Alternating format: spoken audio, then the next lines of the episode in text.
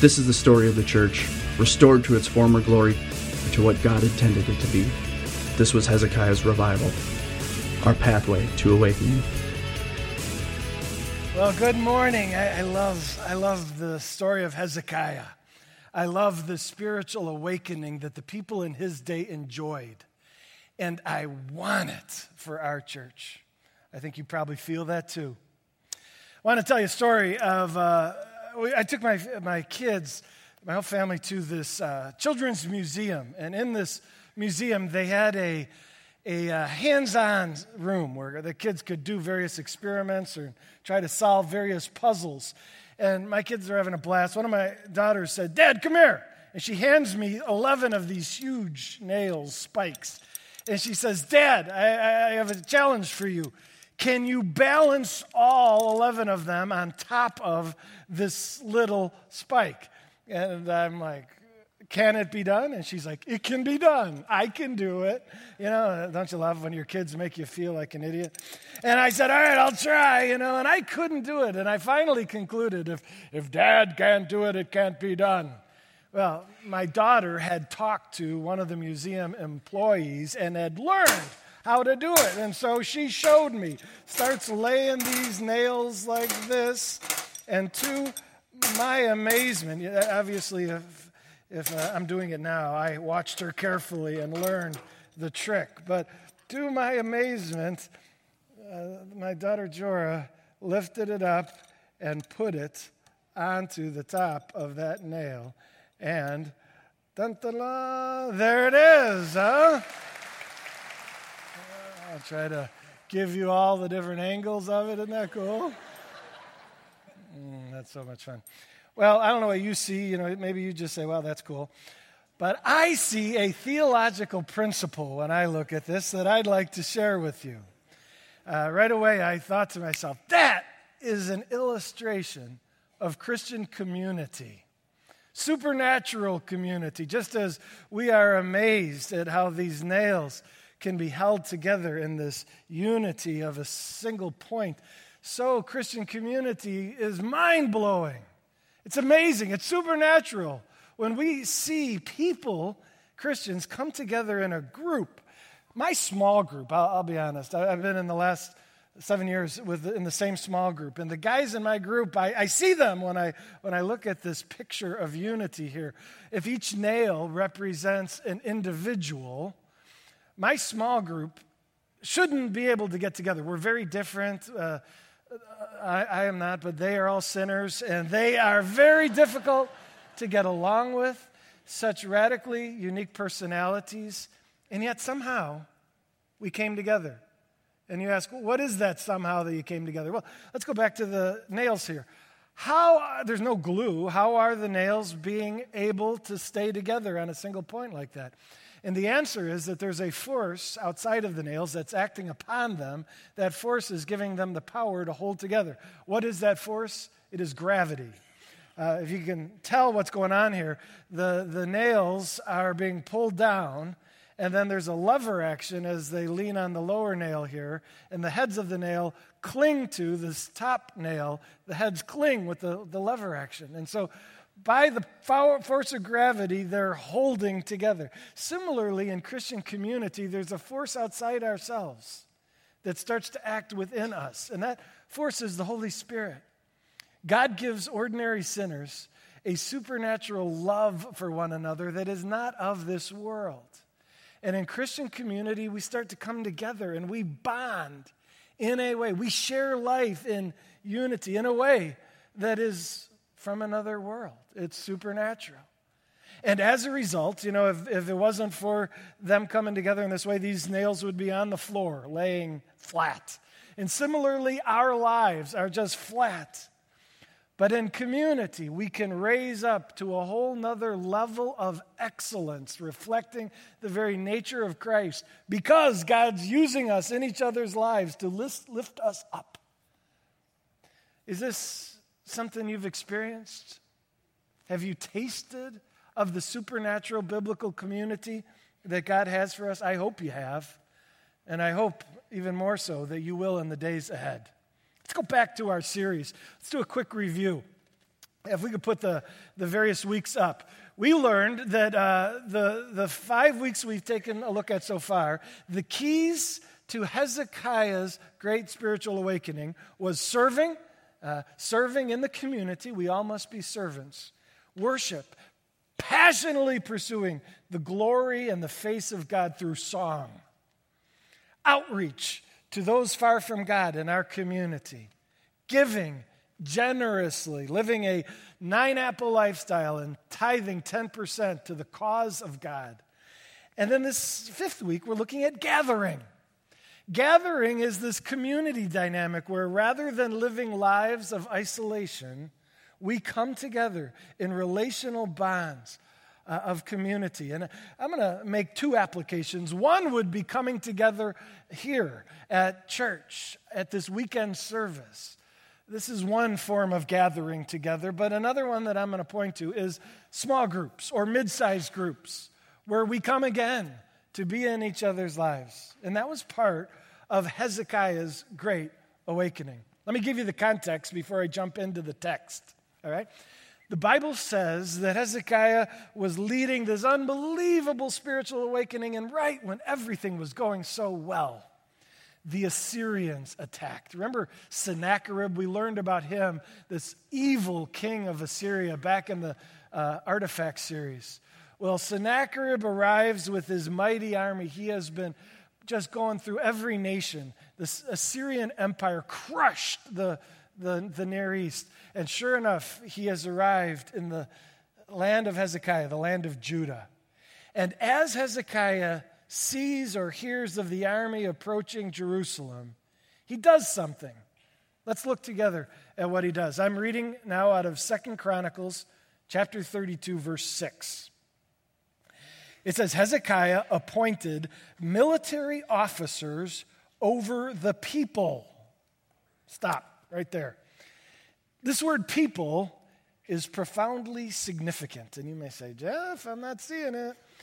Here's the deal. Uh, throughout the book of Second Chronicles, there are a number of times when military officers are appointed.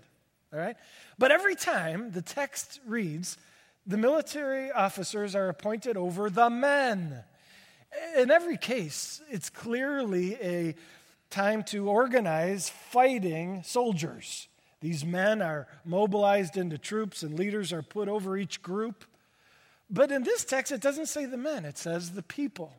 And there's an Old Testament scholar by the name of Sarah Japhet, and she uh, points out that this is very significant because Hezekiah was not getting ready for normal hand to hand combat. Hezekiah was getting ready for siege warfare. And though hand to hand combat only involves the men who are officially soldiers, siege warfare involves the whole citizenship of that town.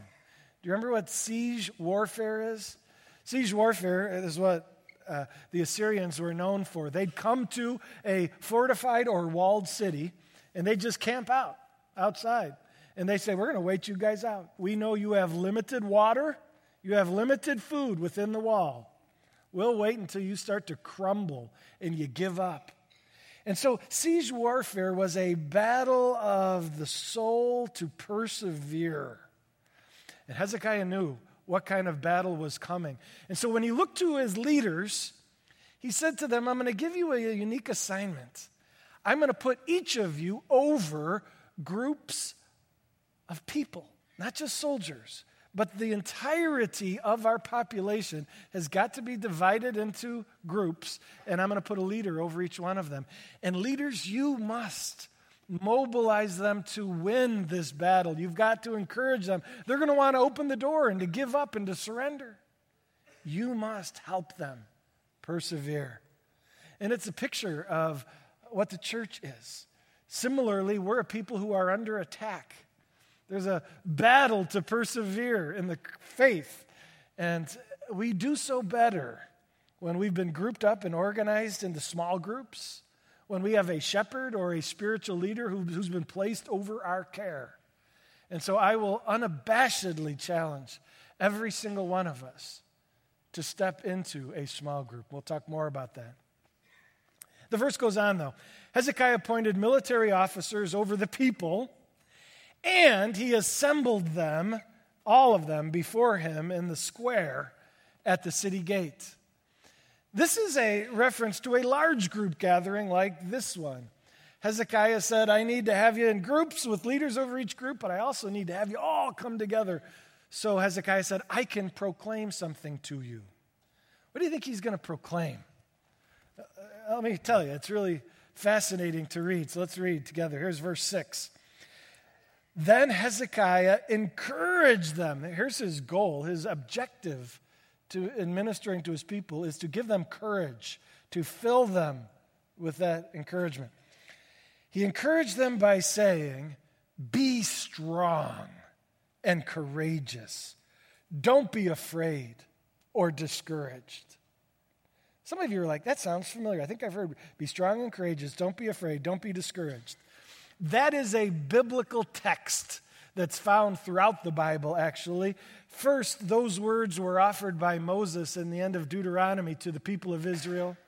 Those words were offered to Joshua at the beginning of Joshua 1 by God Himself. God encouraged Joshua with those words. King David gave those same words to his son Solomon. And so, this biblical refrain Hezekiah says, People, let's gather. I need to remind you of a biblical challenge. And then Hezekiah applies the Bible to their specific situation. Be strong and courageous.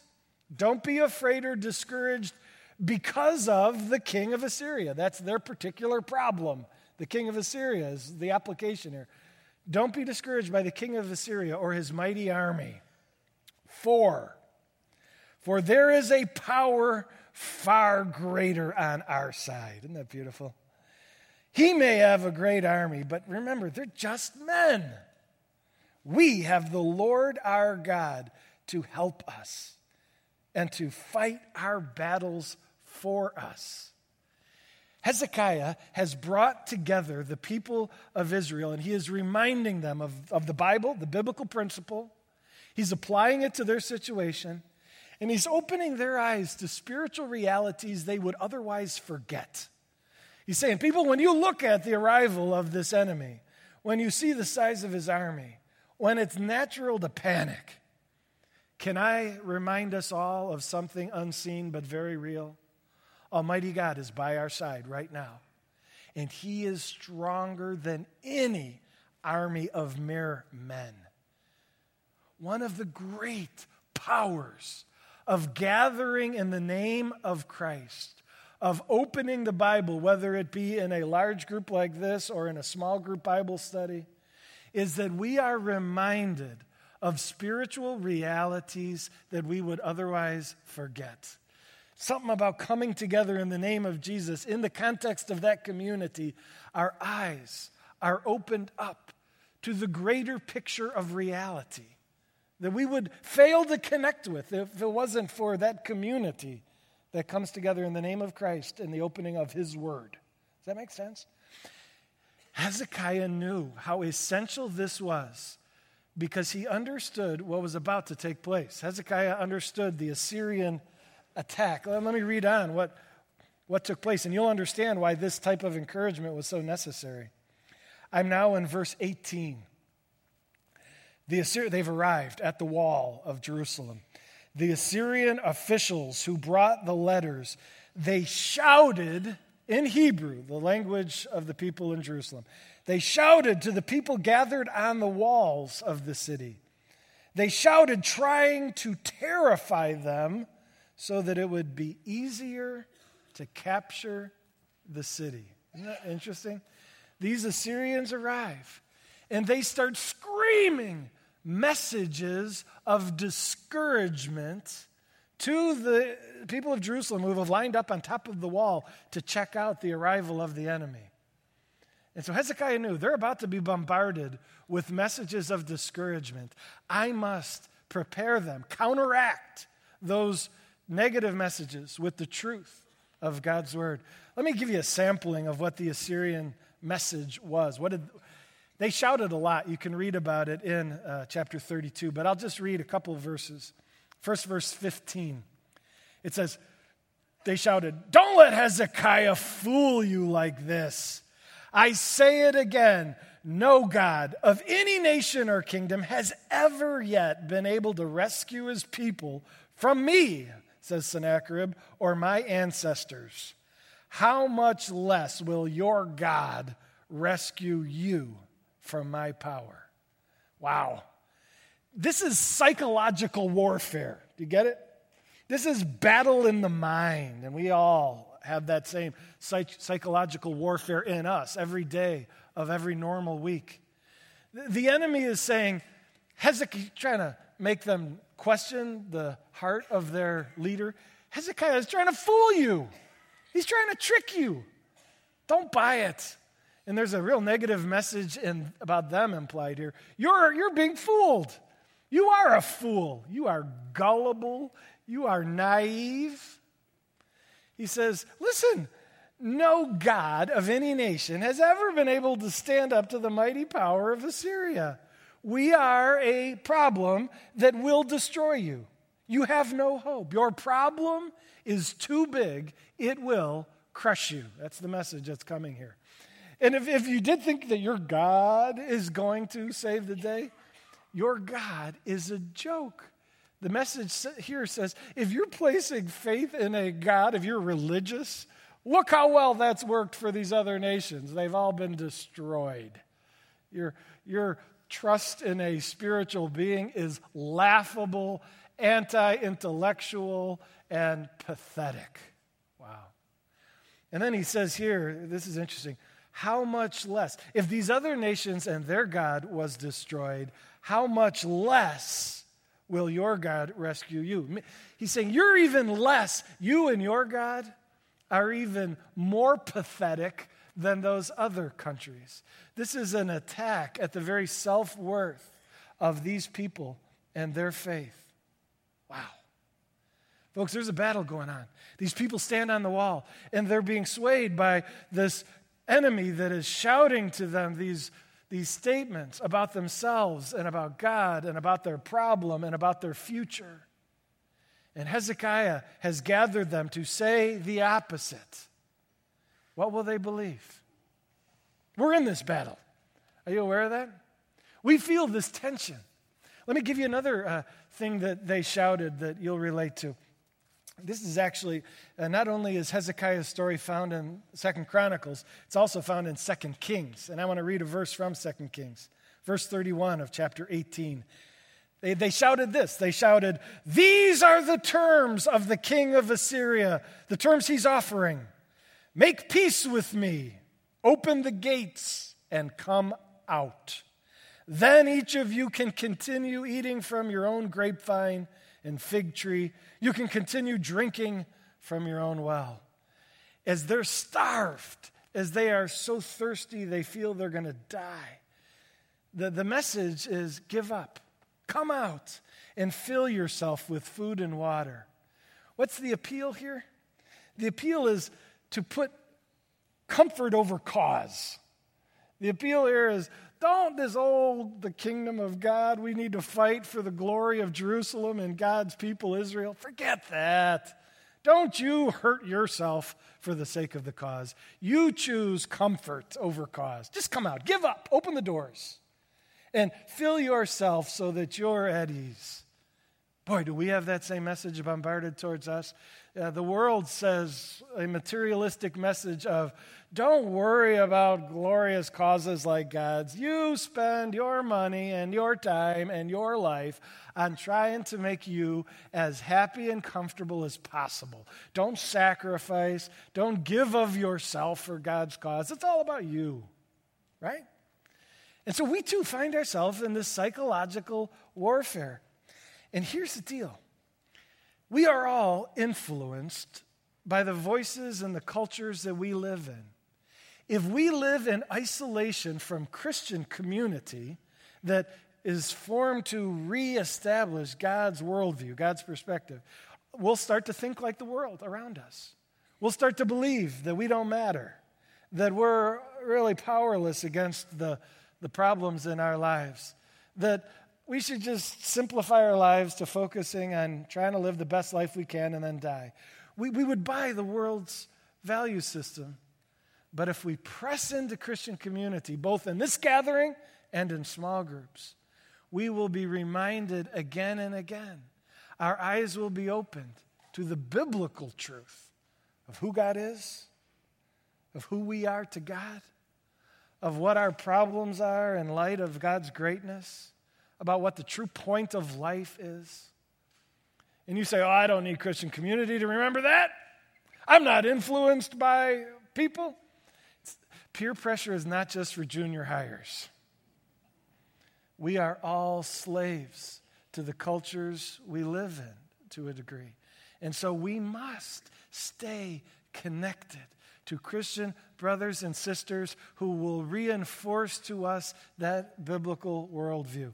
I'll give you just kind of a goofy illustration of this and the power that this has in our souls. I, uh, I had to get my driver's license renewed. I, it had expired, and I have a new address. And so I went down to one of the most glorious places on planet Earth, and that is uh, the Department of Motor Vehicles. And I whew, came walking in. I, I kind of knew it was going to be a challenge, so I kind of prepped myself. All right, let's go, let's go, let's go. And I charged into the, I mean, this room, there was no oxygen left. I mean, it was packed with people and lines everywhere. Got a little confused, to be honest with you. And I, I saw a guy wearing the uniform, and so I kind of squeezed through up to him to ask him which line I should be in. And before I even got a word out of my mouth, he goes, Sir, to the end of the line. And I'm, like, oh, I'm not cutting. I just want to make sure I get in the right line. To the end of the line. Okay. Now, if you work there, I'm sure you're really nice. Some of your coworkers could be a little kinder. Anyways, so I, I go to the end of the line, excuse me, excuse me, excuse me, and then I get into this maze, you know, where it's got the little ropes there, and you just, you feel like cattle. You're like, you know, and the guy was like, keep moving, keep moving, okay, and I'm, oh, yeah, and your dignity is escaping by the moment. And then to make matters worse, I get to the end of the line, and I am no longer a name. I am now a number. They say, You are number 317. Sit down until your number is called. Okay, you know, I am 317. And I sit down, you know, and I just wait. And I look, you know, as these numbers are flashed. And finally they say, 317. That's who I am. And I go up to the table, you know, and this lady is just very gruff with me. And she says, Let me see your paper, paperwork. You know, and she says, uh, I had forgotten to fill out my weight. She goes, You didn't fill out your weight. Are, are you still what your old license says? She looks at it, 175 pounds. I was at one time, a long time ago. She goes, What should I put down? And I'm like, Come here. I don't want to tell it out loud, you know. Everybody's listening at this point, and I'd rather not proclaim it, so I whispered it to her. Is it wrong to lie on your weight on your driver's license? Spiritually, I mean, I don't know. I don't know. I lied a little bit. And then, and then she goes, Go, time to get your picture taken. So I go and I wait in another line, and then uh, they call me, and it was, I was ready for a real nice photo shot, you know, and she's like, Sit down, look at the camera. I sit down, look, uh, no cheese, no smile, you know, just get it done, you know. And then I go and they say, I got a compliment. This was the first valuing statement I got in the whole experience. The, the lady said, You're still an organ donor. Thank you for that commitment. So, really, I learned that the only value I bring is when I die and they cut me up and distribute my pieces. Really, that's what I'm worth, you know, right there, you know. And I walked out of that place with my driver's license, and if I lived in that environment all the time, what would I think about myself? I would think I am worth the sum of my bodily organs, and that I am a nuisance, and that I am uh, a pain in the neck, and that I am a number, and that I don't matter. And in a little way, that experience is kind of what our world is like. Our world is reinforcing these perspectives that are painfully discouraging. And we'll buy it. We'll believe it subconsciously, whether we say it out loud or not. And how do we counteract that and live a victorious life? We get connected to a community that believes otherwise, that will encourage us and grab us by the shoulders and remind us that we are a child of Almighty God.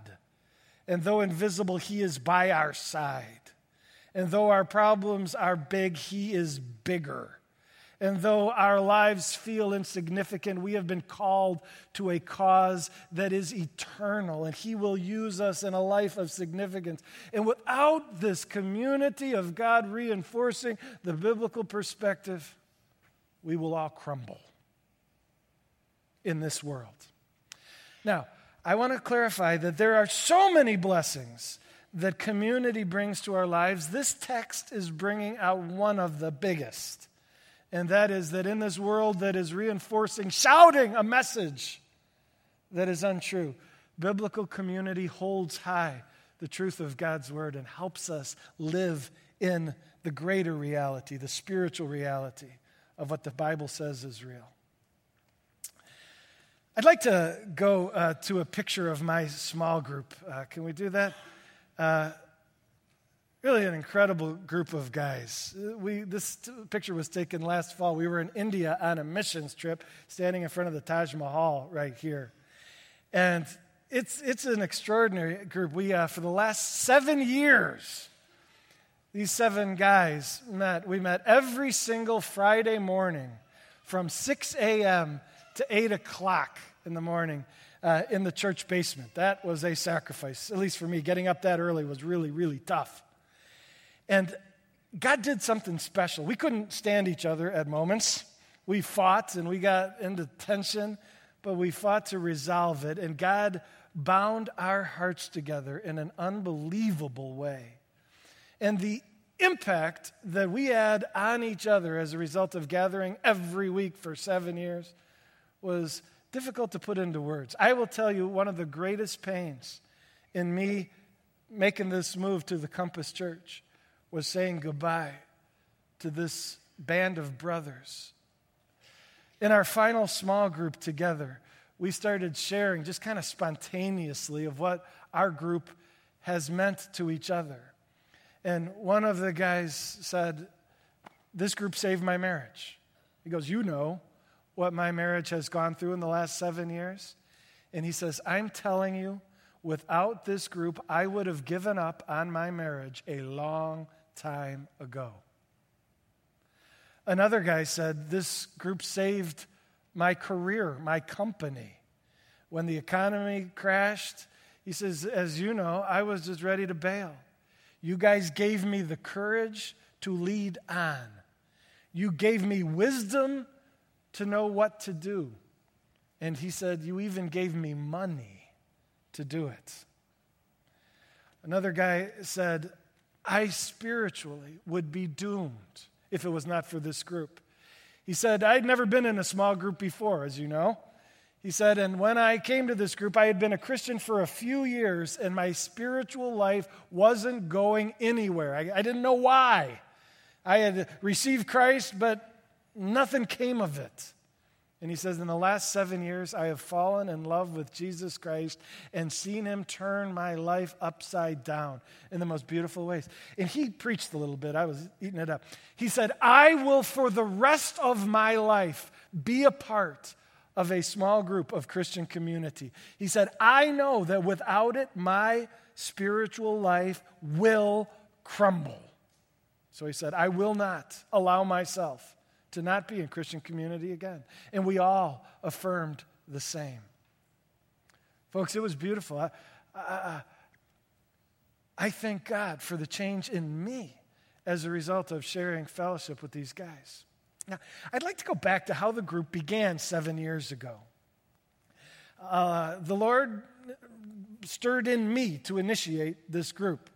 And some of you may say, Jeff, you're a pastor. Of course you did that. I mean, you just kind of live for groups. There are group people who are naturally drawn to, to community and to groups. I'm not one of them. I have a natural uh, hatred of, of small groups. Uh, they wig me out. Uh, there's rela- relational problems and tensions and awkwardness, and I, it's just not who I am. In fact, uh, seven years ago, my wife and I had been part of a couples group that didn't go real well. For a time, it was okay, and then it fizzled. And I think like half a year had passed, and I wasn't part of a group. And unfortunately, I know the Bible.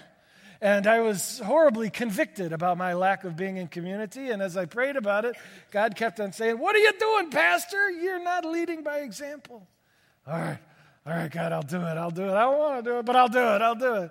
And so I, to those of you who are just naturally terrified by this proposition, I can relate.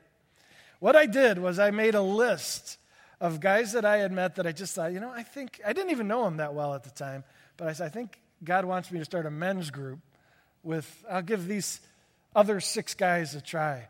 And as I made the list and as I picked up my phone, touching the buttons was nearly killing me. Have you ever had that experience? oh. I mean, how can I be so afraid of a little black box? But hitting send was agonizing for me. And an awkward conversation. Hi, it's Jeff Griffin. Yes, Pastor Jeff Griffin.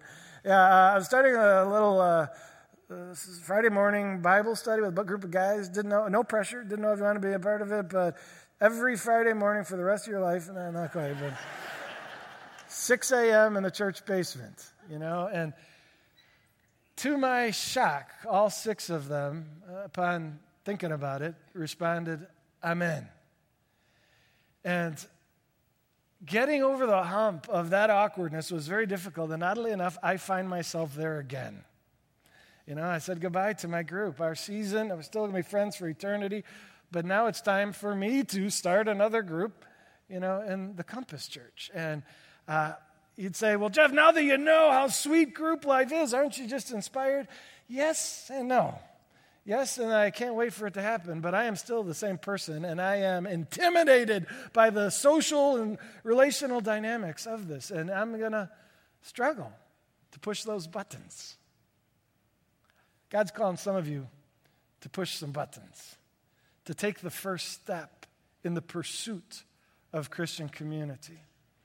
We've tried to make it as easy as possible, but I'll tell you, it's still going to be hard. You say, made it easy as possible? Let me, let me show you uh, a card that you should have received. In fact, why don't you pull it out right now? There was a card as you came in that you were given called Experience Community.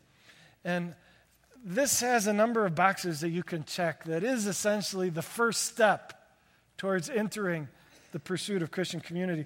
One of the boxes is simply, hey, I'm in a group and I'm going to continue my involvement of that group. Another box says, I'd love to be contacted by someone who can talk to me about options of potential groups I could be in. You can check that box. Another one says, Hey, I'd be willing to lead a group. And maybe, like what I just described, you're crazy too, and you're feeling God's prompting to start a group. Check that and say, Hey, I'm going to start a group on my own. Or maybe you can talk to someone and we can provide you a group and you can lead it. You can check. I'd be willing to lead. Or on the back, a couple creative options that we came up with. One of them here, you'll see the Stranger Sermon Series on campus groups. Here at Hobson, during the series The Stranger, it's a five week series. And so on the Saturday mornings of the next weekend, all right, for five weeks, I'm going to lead a large group discussion about the sermon, all right? Uh, if you're already in a small group, this is not for you. I want to clarify. This is for folks who'd like to taste community, small group life. I'm going to lead a, a discussion. We'll have tables and as I lead from up front, and as your group around the table talks, you'll begin to taste some of the beauty of doing life together. So if you'd like to be a part of that five Saturday morning uh, taste of community, come to that. You can check that box. Or Brett Lilly, our 95th campus pastor, is doing a mid sized group, Taste of Small Groups, focused on marriage called Marriage, blah, blah, blah. Uh, you, it's going to be more inspiring than the title. You uh, can grow your marriage and taste community. Even though it's at the 95th campus, Hobson people are welcome to be a part of that. Is the Spirit of God stirring you? You shaking in your boots like I am? Let's courageously recognize the necessity of Christian community and respond to God. Well, we're going to put these cards in the offering plate as they're about to pass, be passed by. But I also want to remind you that we're going to take our benevolence offering as well. We chose to receive benevolence this week because benevolence is all about community. It's all about us saying, we're in this together.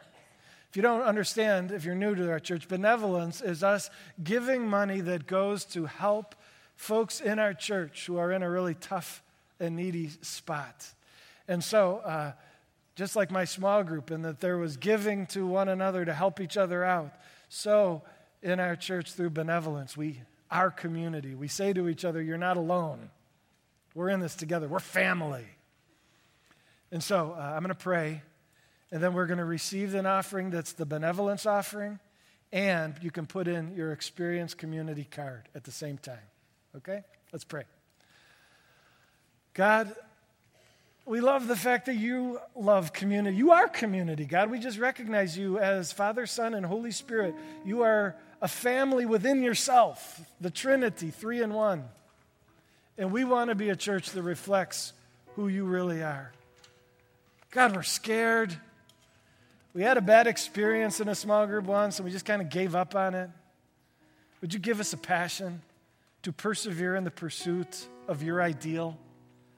And would you give us each the glorious privilege of enjoying Christian community? Lead us, empower us, give us the guts to follow you. We pray this in Jesus' name. Amen.